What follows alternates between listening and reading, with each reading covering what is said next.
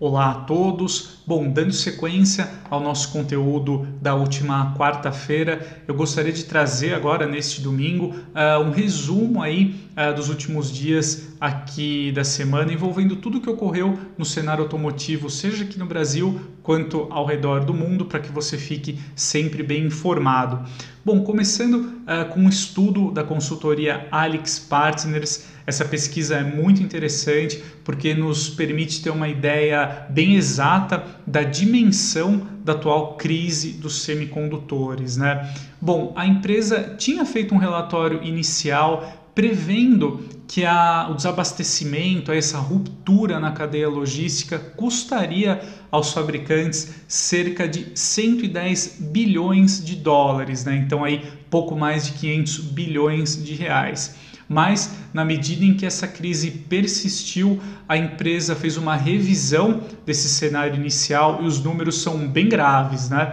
Uh, segundo a Alex Partners, uh, o impacto da crise dos semicondutores vai custar para as montadoras cerca de 210 bilhões de dólares. Então a gente está falando aí de mais de um trilhão de reais. É isso aí, um impacto enorme. E segundo a empresa, mais de 7,7 milhões de veículos vão deixar de ser produzidos aí ao redor do mundo é, por conta da falta mesmo aí dos chips, né, dos semicondutores.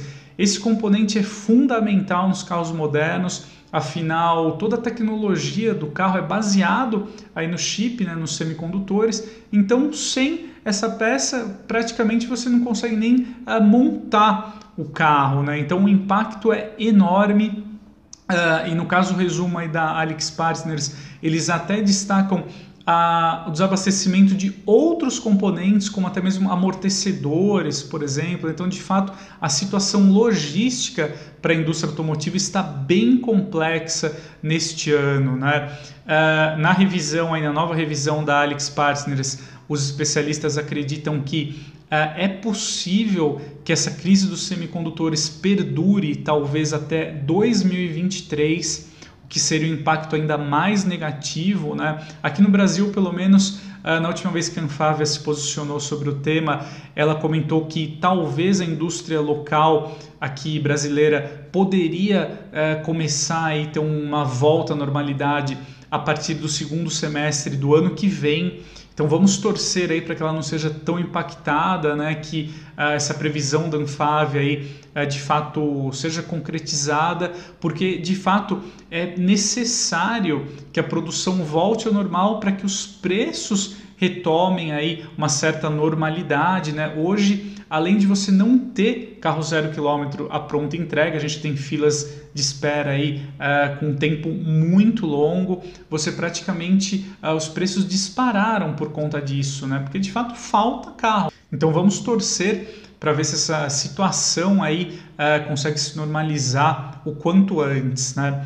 Bom, partindo agora para um assunto aqui mais envolvendo o produto, eu gostaria de citar o lançamento da nova geração da Ford Transit aqui no Brasil. Né?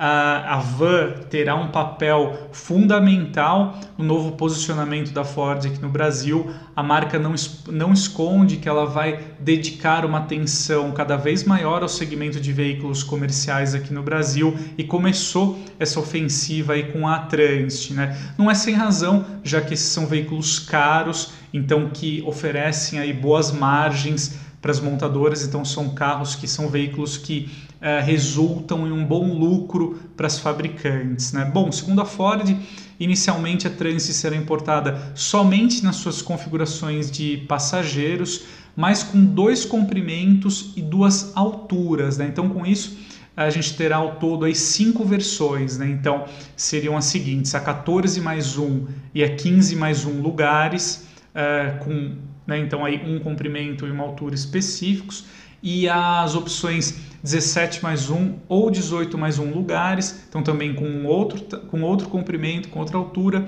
e a quinta opção seria a configuração vidrada, né, que é algo aí comum nesse segmento, que chama bastante atenção na Transit, vai uh, para o seu nível de equipamentos, também para o conjunto mecânico. Né?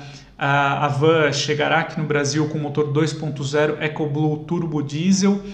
Ele entrega 170 cavalos e 41,3 kgfm de torque. Segundo a Ford, aí, é o propulsor uh, mais potente do segmento, também que entrega aí o maior nível de força. A Transit terá apenas tração traseira e câmbio manual de seis marchas. Né? Eu acho interessante a gente destacar no nível de equipamentos da van Uh, um alto nível de tecnologia. Né? O modelo terá aí até mesmo piloto automático adaptativo e assistente de permanência em faixa.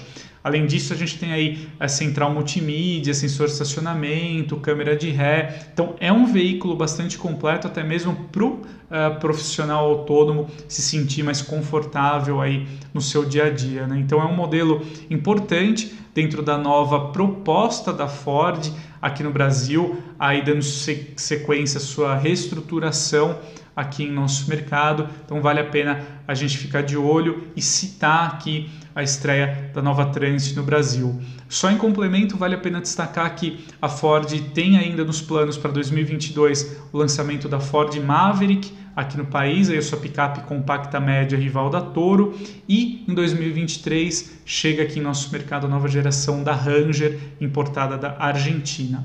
Bom, Indo agora para um assunto uh, um pouquinho aí falando sobre futuro, tem de tecnologias também, eu gostaria de citar aqui uma carta de intenção assinada pela Volkswagen com a Unicamp. Né? Então a ideia da fabricante alemã é desenvolver aí novas tecnologias para o uso de etanol em veículos eletrificados, sejam eles aí híbridos flex ou a, a etanol e também reformadores e células de combustível baseados no etanol. Né? Então, essa é uma tecnologia muito interessante. A Nissan também está de olho aí nessa forma de propulsão.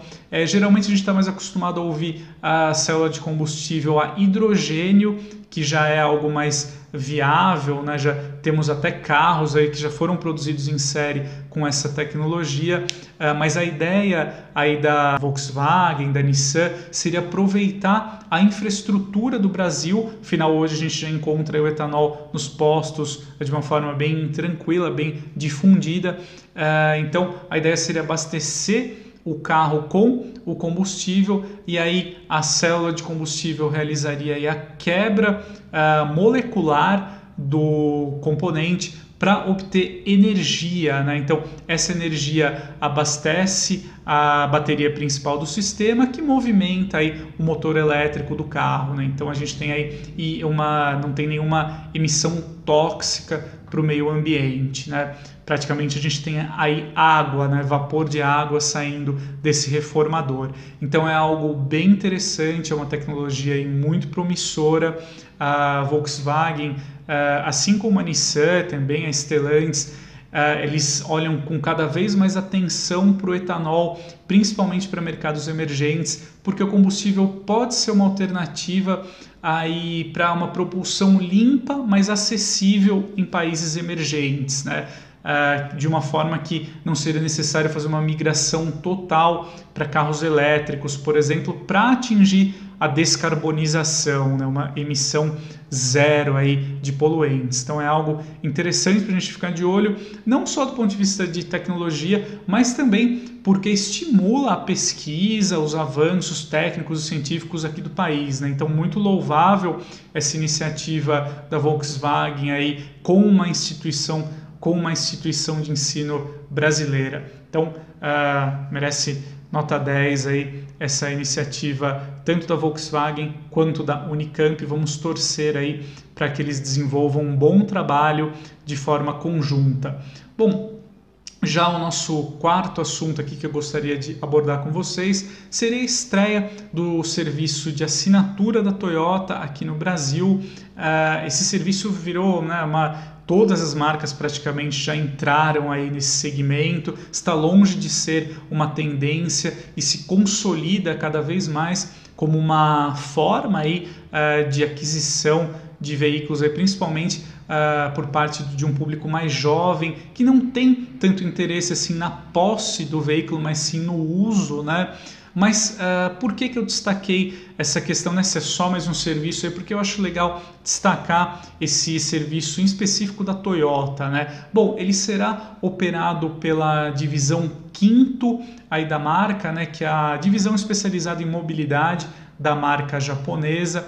Mas o que é interessante, o que diferencia esse serviço que será chamado Quinto One Personal, no caso da gama Toyota, é que uh, o interessado poderá optar por um carro, assinar um modelo ali fixo, mas ele terá direito também a algumas diárias eventuais com outros carros da marca. Então, segundo a Toyota explica aqui, essas diárias extras flexíveis, como serão chamadas, né?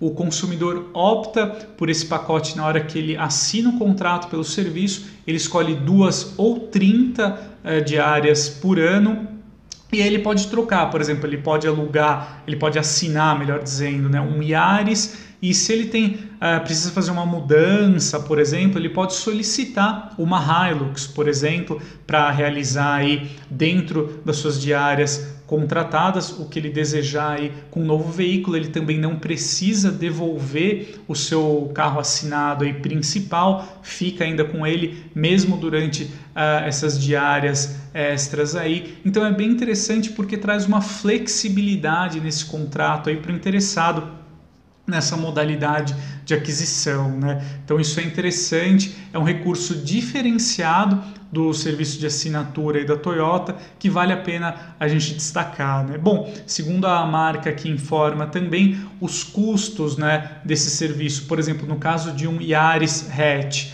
aí no seu plano uh, mais acessível, né, no plano aí uh, mais barato, a gente terá uma mensalidade de R$ 3.009 esse valor aí uh, já engloba uma franquia de 800 quilômetros por mês. Para finalizar o nosso vídeo aqui desse domingo, eu gostaria de citar um projeto interessante da Honda uh, que ela acabou revelando ainda de uma forma, deu um teaser aí, né? Como uh, geralmente o pessoal usa no jargão do marketing, né? na Indonésia. Bom, a divisão local lá da marca japonesa, ela preparou um vídeo para apresentar o novo BRV, né, que é o SUV 7 lugares da marca comercializado por lá, mas nesse material, bem nos, nos instantes finais ali, ela colocou um carro camuflado, a gente só nota ali uh, o farol ligado do modelo mesmo, dá para perceber ali pela silhueta que trata-se de um crossover. Uh, esse modelo é muito importante uh, porque ele, a gente tem algumas possibilidades aí para ele, né? Segundo algum, algumas mídias aí especializadas uh, asiáticas, pode ser uma versão 5 lugares do BRV ou o que parece mais plausível é que essa novidade aí é um crossover pequeno que a Honda está desenvolvendo para mercados emergentes, uh, inclusive o indiano, onde lá esses SUVs aí com comprimento na casa dos 4 metros, eles ganham cada vez mais relevância. Uh, esse modelo, pelo menos no mercado indiano, uh, já foi cogitada a possibilidade dele receber o nome ZRV. E esse modelo aqui no Brasil, por exemplo, seria um substituto, um sucessor muito interessante para o Honda WRV, né? Então vale a pena a gente ficar de olho uh, nesse projeto. Até então a gente só tinha especulações, rumores sobre esse projeto, mas uh, esse teaser aí da, da divisão Indonésia da Honda deixa claro então que a marca já tem aí, já está finalizando o desenvolvimento desse crossover pequeno e em breve ele deverá ser revelado. Né? Esse é um projeto que vale muito a pena a gente ficar de olho, seja pela sua orientação para mercados emergentes, quanto por conta da sua proposta, né? um crossover, um SUV pequeno, mais acessível. Bom, então é isso aí, pessoal. Esse foi um resumo aí das últimas notícias aqui do universo automotivo e a gente se vê em breve. Um grande abraço.